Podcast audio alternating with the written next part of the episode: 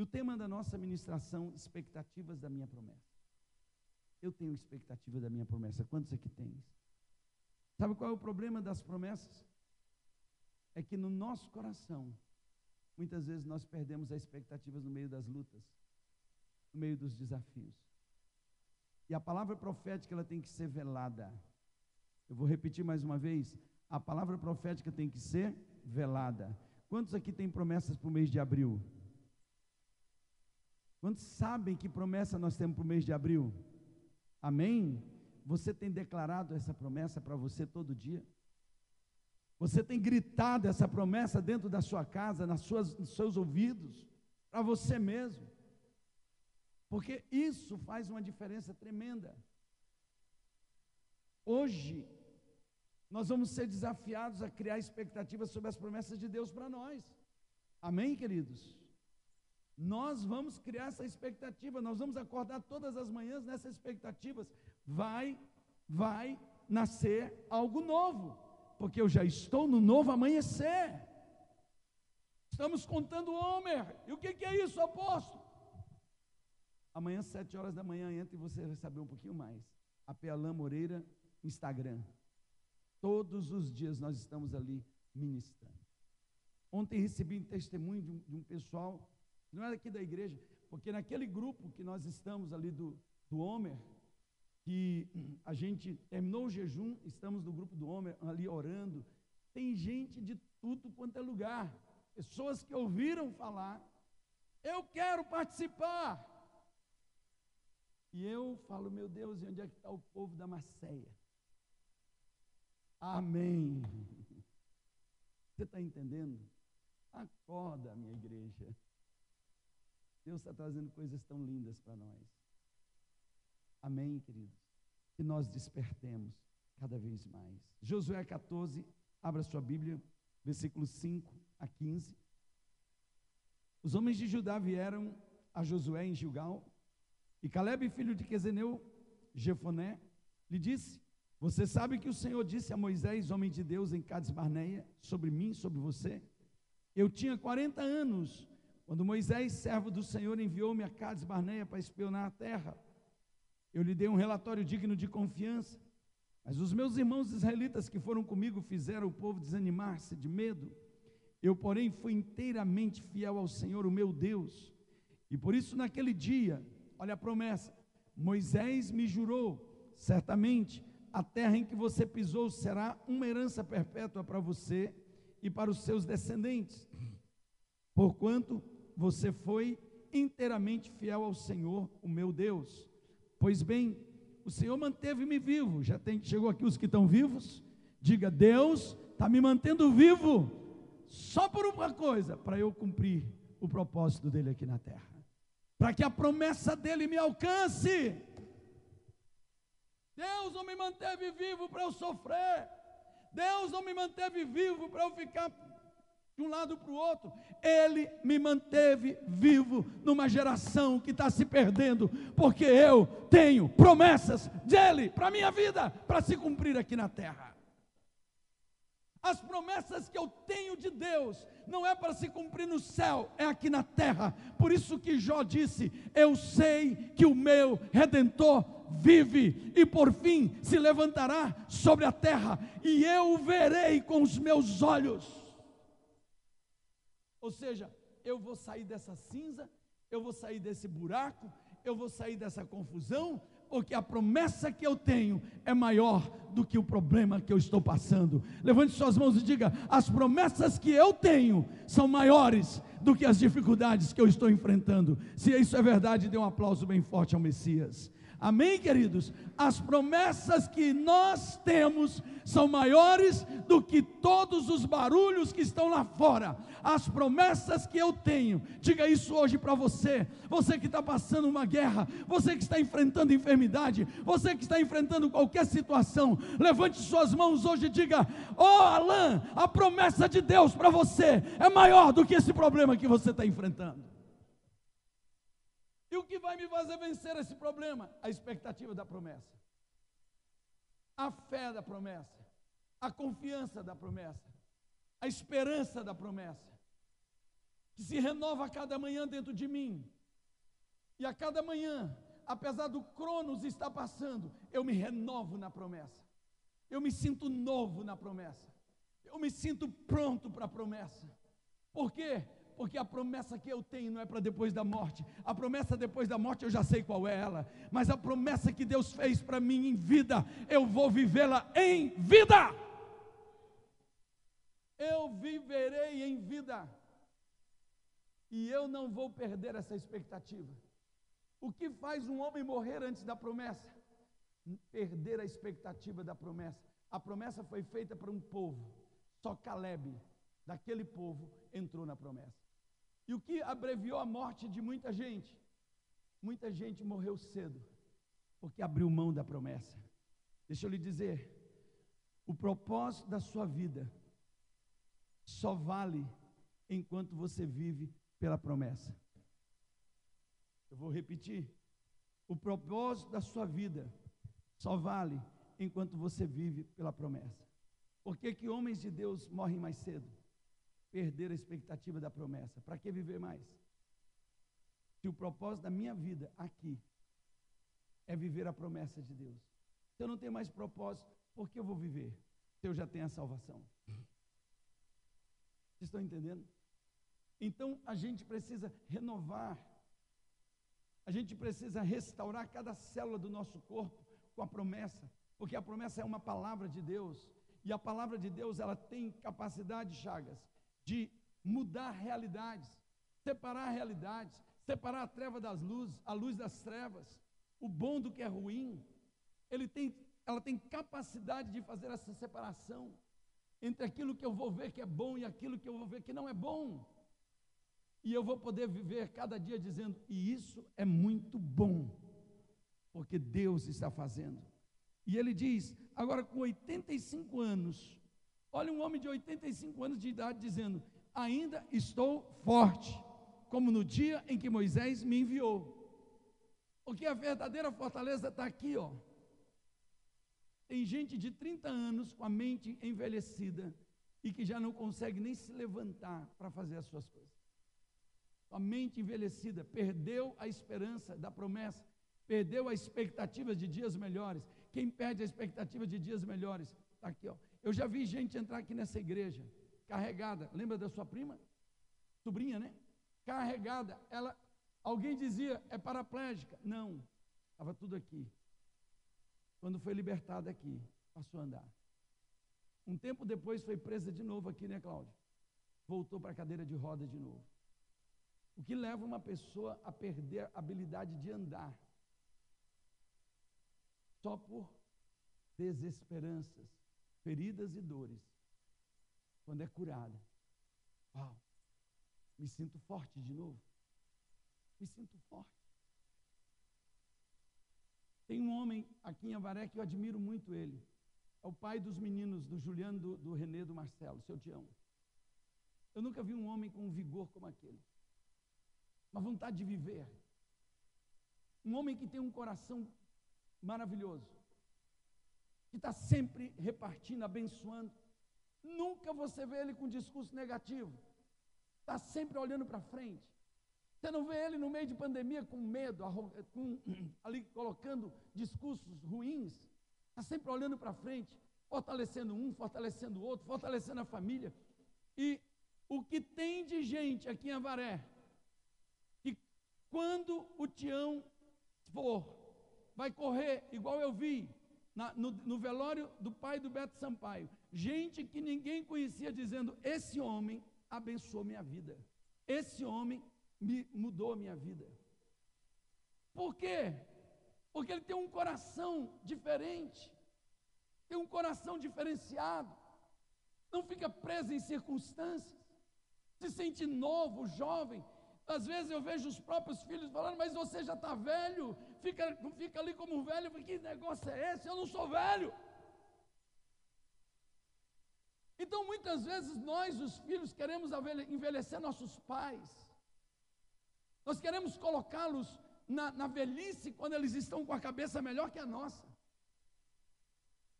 Eles estão com a cabeça melhor que a nossa, porque ainda estão sonhando, ainda estão projetando, e ainda estão se planejando. E muitos de nós, 40, 50 anos mais novos, estamos nos preparando para perder e para morrer. Tem gente trancada dentro de casa se preparando para morrer. Porque perdeu a expectativa da promessa. Tem gente que acorda todo dia com a certeza que vai morrer. Coronavírus vai me pegar, vai me matar. Tem gente que está vivendo desse jeito. Como vai ter expectativa e esperança da promessa se está se preparando para o pior? Põe a mão na sua cabeça hoje e diga: renova em nome de Jesus. Renova a cabeça. Renova. O meu condomínio tem uma casa que pegou todo mundo. E é a casa das pessoas mais cuidadosas. Até para fazer academia, faz meses que eu vejo a senhora daquela casa levando o personal trainer lá. Cuidado para cá, cuidado para lá, cuidado. A casa inteira está doente. Inteira. Então você percebe que o que nos faz viver é a expectativa da promessa. Né, Cida? Essa expectativa da promessa. Se nós não tivermos essa expectativa da promessa, nós passamos a ter expectativa da derrota. Caleb disse: Eu ainda sou forte, como naquele dia, quando Moisés me enviou. Eu tenho tanto vigor para ir à guerra, como tinha naquela época. Dá-me, pois, olha só o homem de 85 anos, Sandra, que ele está pedindo, ele está pedindo a montanha. Alguém diz, meu filho, você está com bengala, como é que você vai subir a montanha? O problema é meu. Eu quero a minha montanha. Como eu vou chegar lá? O problema é meu. Eu vou chegar voando, arrastado, rolando, seja o que for, eu vou chegar. Mas eu não abro mão da minha promessa. Já chegou aqui o povo que não abre mão da sua promessa? Não importa quanto tempo passou, não importa o que o meu corpo está, minha cabeça está muito boa, porque ela está ligada no Senhor e eu me sinto com o mesmo vigor para subir e guerrear. E alguém diz: Ok, Caleb, ok, Marisa, você vai subir a montanha, mas sabe quem mora naquela montanha? Os maiores gigantes da terra. Vou comê-los igual gafanhoto. Há 40 anos atrás eu disse: Nós vamos comer esses gigantes igual gafanhoto, porque a nossa geração disse que os gigantes iriam comê-los como gafanhoto. Eu não sou da geração dos gafanhotos, eu sou da geração que come gigante e eu vou comer esses gigantes lá em cima. Já chegou aqui a geração que come gigante, a geração que não é comida de gigante, que não virou gafanhoto. É isso que faz a diferença, Rose. É isso que muda a nossa vida, doutora Paula. É isso que muda, Leda, a nossa vida.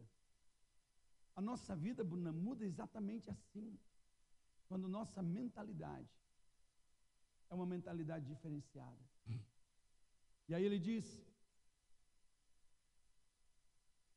Você ficou sabendo que os enaquins viviam lá, cidades grandes fortificadas. Mas se o Senhor estiver comigo, eu os expulsarei de lá, como ele me prometeu. Se o Senhor estiver comigo, não tem para ninguém, a promessa é minha e eu vou viver a minha promessa. Você que está na sua casa hoje, levante e diga exatamente isso. Se o Senhor estiver comigo, aconteça o que acontecer, eu serei proprietário da minha promessa. Seja quais forem os desafios que aparecerem, eu vou vencê-los. Então Josué abençoou Caleb, filho de Jefoné, e lhe deu Hebron por herança. Por isso, até o dia de hoje, Hebron pertence aos descendentes de Caleb, filho de Quenezeu, Jefoné, pois ele foi inteiramente fiel ao Senhor, o Deus de Israel. Hebron era chamado Kiriat Arba, cidade de Arba, em homenagem ao maior dos gigantes. E a terra encontrou descanso da guerra. Deixa eu lhe dar uma palavra. Quantos aqui querem encontrar descanso da guerra? Vença os seus gigantes. E você vai encontrar um tempo de paz. Enquanto você não vencer os seus gigantes, você vai estar em guerra todo dia. Tem gente que vive todo. Como é que você está? Estou na prova. Quando que você vai ser aprovado? estou na prova, estou na prova, estou na prova. Vença seus gigantes em nome de Jesus. E eu quero lhe dar uma palavra. Esse é o tempo. Abril é o tempo de você vencer os seus gigantes e tomar posse da sua promessa. Se você crê, diga glória a Deus. Amém? Quais são as expectativas que você tem com relação às promessas de Deus sobre a sua vida? A resposta a essa pergunta definirá o seu futuro. Dentre muitos personagens que nos inspiram a viver uma vida de conquista, Caleb é um homem que impressiona a gente. Ele, juntamente com Josué, contrariou o relatório pessimista dos outros dez.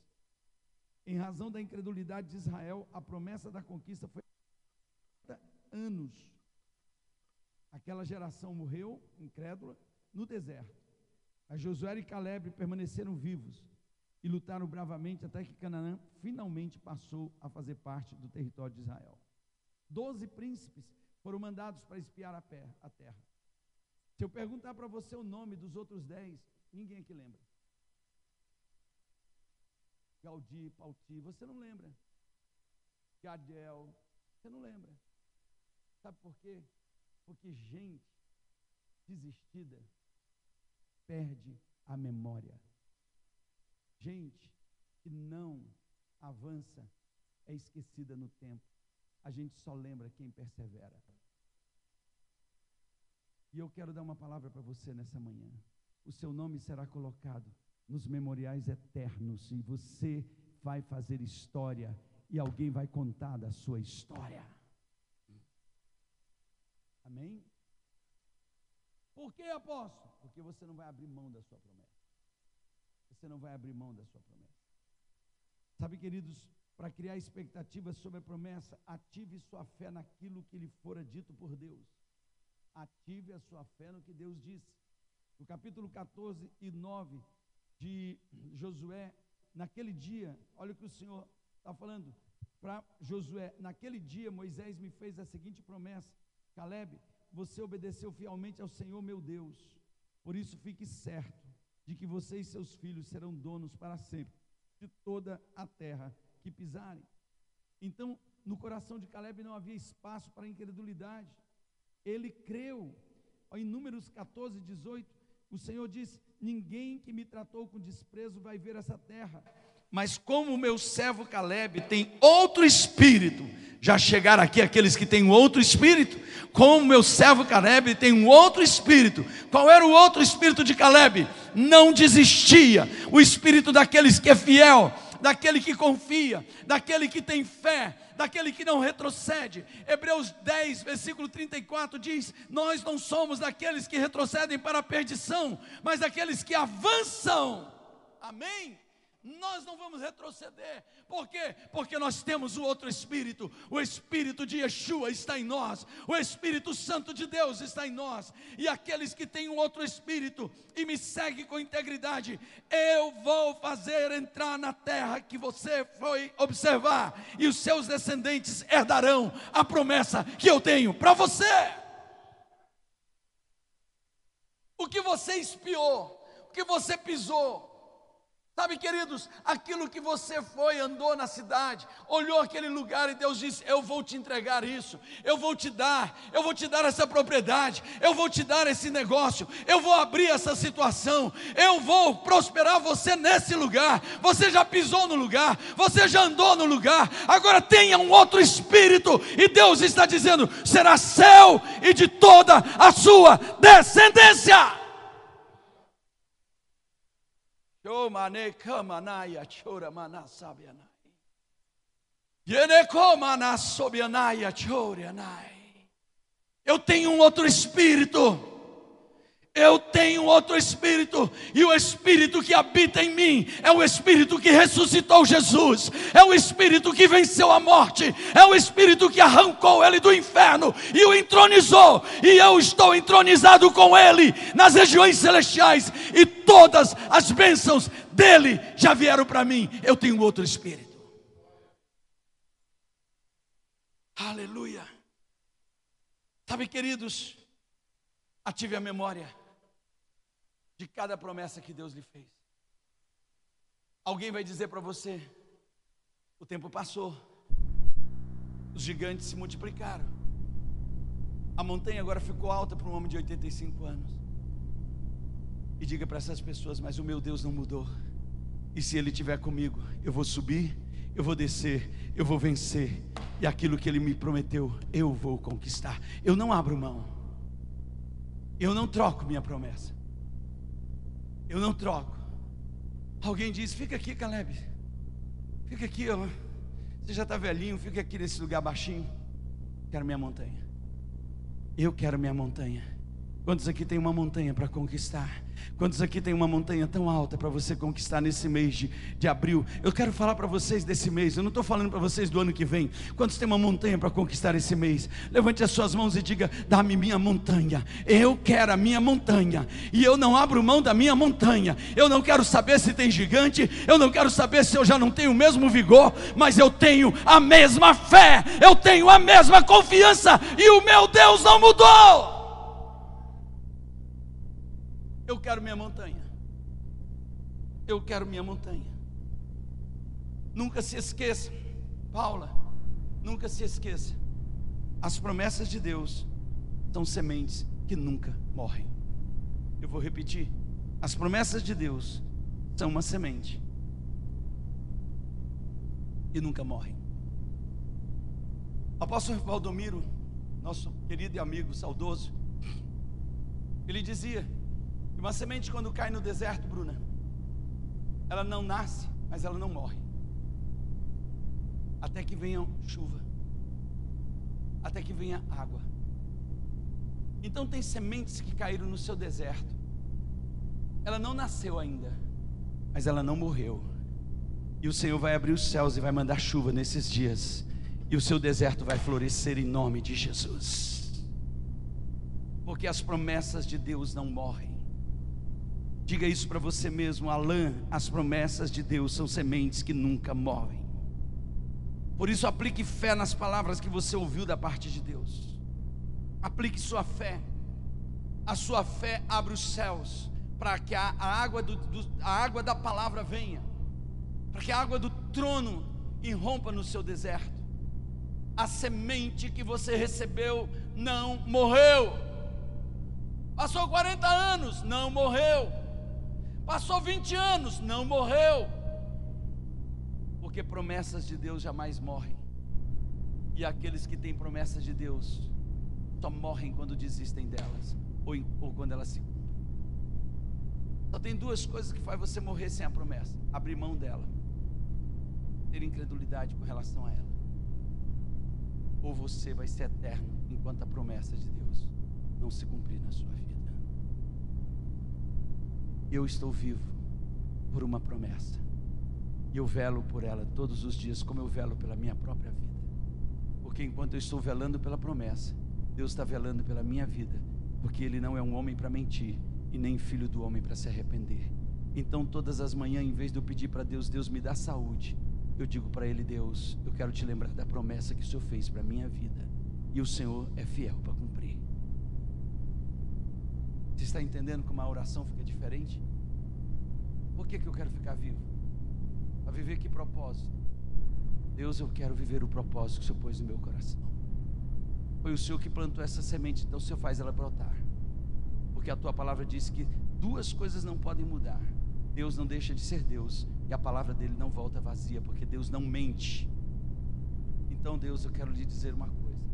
Já que tu não és mentiroso, cumpre a tua verdade na minha vida cumpre a tua verdade na minha vida. Sabe, mude a sua oração, ative a memória das promessas, Cláudio, e comece a falar delas ao invés de falar de você. Porque quando você fala das promessas, Deus tem que lhe renovar, porque essas promessas só podem se cumprir enquanto você tiver vida e vida abundante.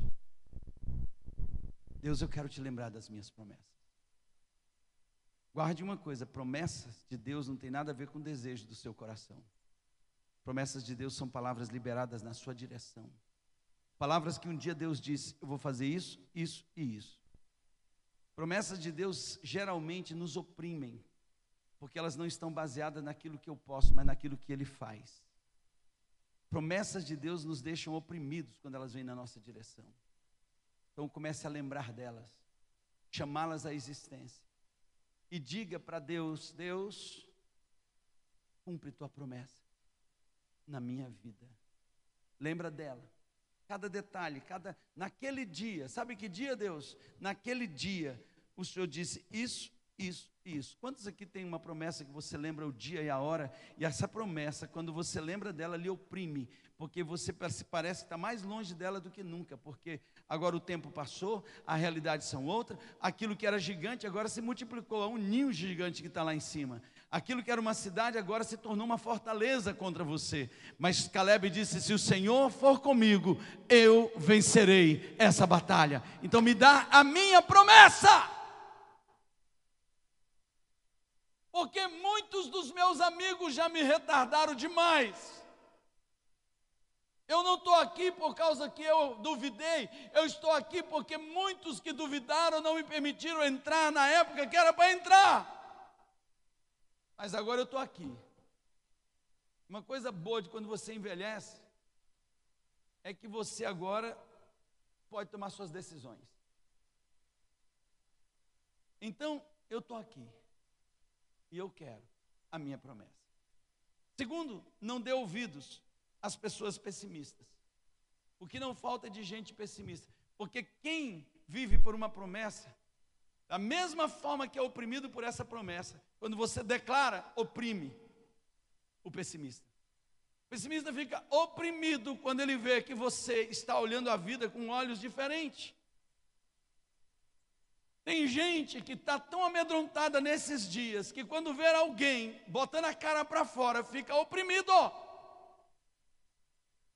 Quando vê alguém fazendo planos, fica totalmente acabado. Como você está fazendo planos em plena pandemia? Ué, mas eu vou ter que deixar passar para fazer planos? Eu faço plano agora, porque a minha vida está nas mãos do Senhor.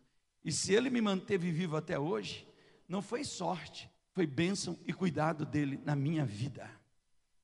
Não é porque eu sou melhor do que ninguém, é porque Deus tem algo comigo que é muito maior do que eu mesmo. Muito maior. Muito maior. Sabe, queridos, se você for parar para pensar, eu sou um dos maiores grupos de risco, porque em 2016 eu quase morri com H1N2. Eu tive. A primeira vez que eu fiquei sabendo de isolamento foi quando eu fui isolado na Santa Casa. Porque me trataram durante quase 15 dias como se eu tivesse com dengue, até que finalmente descobriram que eu estava com um vírus e já estava quase comprometendo a minha vida inteira. Todos os dias parecia que um pedacinho da minha vida ia indo embora.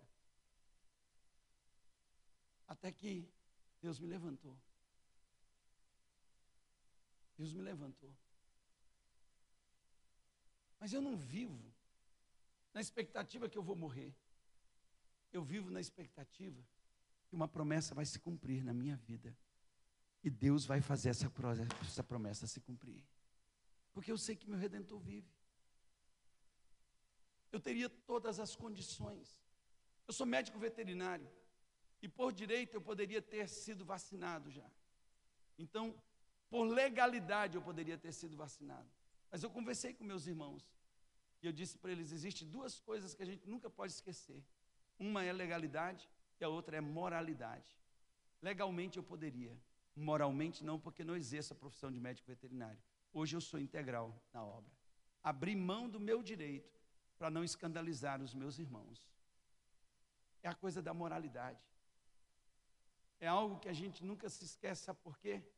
Porque a maioria das pessoas, quando tem uma legalidade, eles atropelam todo mundo. Não querem saber ninguém, meu direito acabou.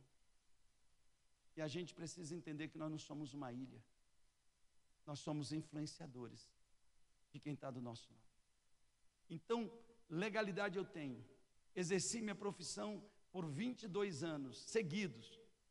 E quando Deus me chamou para o ministério, eu queimei meus carros no boi. Então, moralmente, eu não tenho esse direito de ser vacinado. Então a gente precisa começar a, a modificar nossa mentalidade, a modificar nosso jeito de pensar e assumir um jeito do céu. A gente não pode ficar dando ouvidos às vozes dos pessimistas, aos relatórios negativos. O que não falta nesses dias são relatórios negativos. Mas o que não pode faltar nesses dias são relatórios dos céus no seu coração, que lhe enche de esperança e de expectativas. Eu viverei o melhor de Deus nesta geração. Diga, abriu. Diga bem alto, abriu. Se prepare, porque eu já entrei nesse novo céu, nessa nova terra, nesse novo de Deus. E esse é o mês da minha vitória completa. Só os que creem, dê um aplauso bem forte ao Senhor Jesus. Aplauda bem forte aquele que vive, amém? Terceiro, espere com motivação a concretização do seu sonho. Josué 14, 10 ele diz: Pois bem, o Senhor manteve-me vivo como prometeu. E foi há 45 anos que ele disse isso a Moisés, quando Israel caminhava pelo deserto. Por isso, aqui estou hoje, com 85 anos de idade, mas o que não falta em mim é motivação e confiança para alcançar a minha promessa. Não falta motivação para alcançar o meu sonho. Qual é o melhor tempo para Deus cumprir as suas promessas, Rogério? Qual é o melhor tempo para Deus cumprir as suas promessas, igreja? No tempo dele. Amém?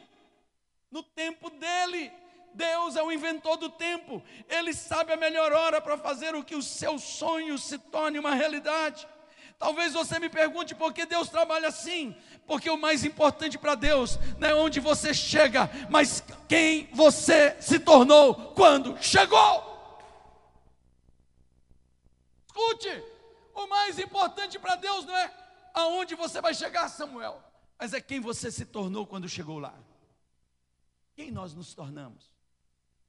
Porque o maior propósito de Deus é fazer de você e de mim a imagem e semelhança do seu filho, Yeshua Hamashia.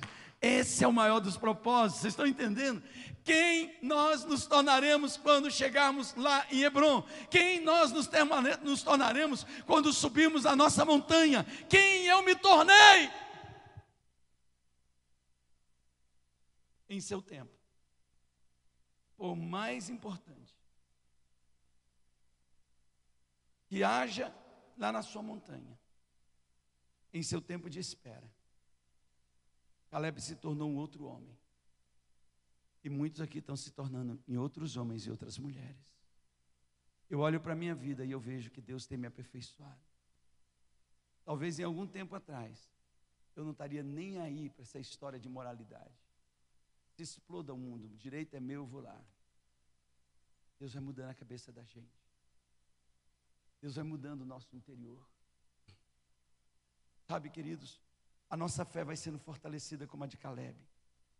Nós vamos nos tornando inabaláveis e perseverantes como Caleb. Nós vamos nos tornando pacientes, testados e aprovados por Deus como Caleb.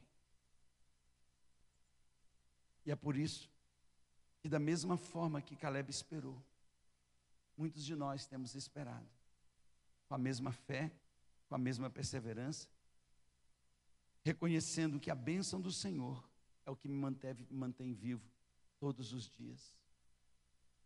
A motivação de Caleb, apesar da aparente demora na concretização do sonho, era a mesma. Como você tem se motivado diante do tempo de espera? Há quanto tempo você está esperando a realização do seu sonho? Josué capítulo 23, versículo 14 diz: Nenhuma das boas promessas que o Senhor, o seu Deus, lhes fez deixou de cumprir-se. Todas se cumpriram, nenhuma delas falhou. Diga, nenhuma delas falhará na minha vida. Aleluia. Tenha disposição de lutar em todo tempo.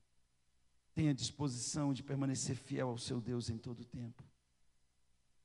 Sabe, queridos, Caleb foi fiel. E fidelidade O apóstolo René, ele sempre fala que fidelidade é o caráter de um povo curado. Só o doente é infiel. Um povo curado tem um caráter de fidelidade. Fidelidade em todos os níveis. Fidelidade no matrimônio, fidelidade a Deus, fidelidade nos relacionamentos, fidelidade com a igreja. Fidelidade é o caráter de um povo curado. Só um povo adoecido não tem fidelidade, não vive fidelidade. Ontem eu atendi um casal e a esposa dizia: Meu marido foi infiel. E ela falou: Apóstolo, eu não sei por que nós estamos vivendo tantos problemas. Eu falei: Porque a amargura entrou nessa casa, pela porta da infidelidade. E o diabo está deitando e rolando aqui nesse lugar. O remédio aqui é perdão, arrependimento e perdão. Arrependimento para o infiel e perdão para quem foi ferido. Porque o perdão, ele sara. Ninguém perdoa porque o outro merece. A gente perdoa porque o outro precisa. E nós precisamos. Perdão é um remédio que não se nega, mas só se pode dar pela fé. Mas o perdão só funciona para quem feriu, quando aquele que feriu se arrepende, se quebranta. Então, queridos, fidelidade nos mantém prontos, infidelidade nos arranca do lugar. Deus disse: Meu servo Caleb permaneceu fiel e lutou todos os dias pela sua promessa. Eu quero pedir a Deus que me faça um homem fiel todos os dias da minha vida. Fiel primeiramente a Ele, fiel àqueles que estão ao meu redor, fiel à chamada que Ele tem dado para mim. Fiel. Porque a fidelidade é provada quando as oportunidades chegam para lhe desviar do propósito. Nós precisamos entender que nós não vivemos de oportunidades, nós vivemos por um propósito. Quem vive de oportunidades está sempre sendo infiel ao propósito que está na sua vida. Pare de viver por oportunidades. Pare de, pare de pedir para Deus uma oportunidade. Peça a Deus para lhe manter no propósito. Porque no tempo determinado vai se abrir a porta do lugar da sua conquista. E a sua montanha vai estar esperando você. E Deus vai subir com você e lhe dar vitória. E sabe qual vai ser o resultado disso? a sua terra vai descansar da guerra e você vai viver a paz. E eu quero profetizar que esse é o tempo de nós vencermos e descansarmos da guerra para vivermos o melhor momento de Deus para as nossas vidas. Crie expectativa hoje da sua promessa. Ela está ao seu alcance. Deus já preparou para você. Qual será a sua decisão? Continuar vivendo aprisionado ao seu passado, totalmente paralisado? no seu presente ou desejoso de alcançar a promessa que Deus preparou para você. Um novo amanhecer já está à sua disposição. Posso ouvir um amém, queridos? Tem um novo amanhecer. Levante suas mãos e diga: um novo amanhecer já chegou para a minha vida.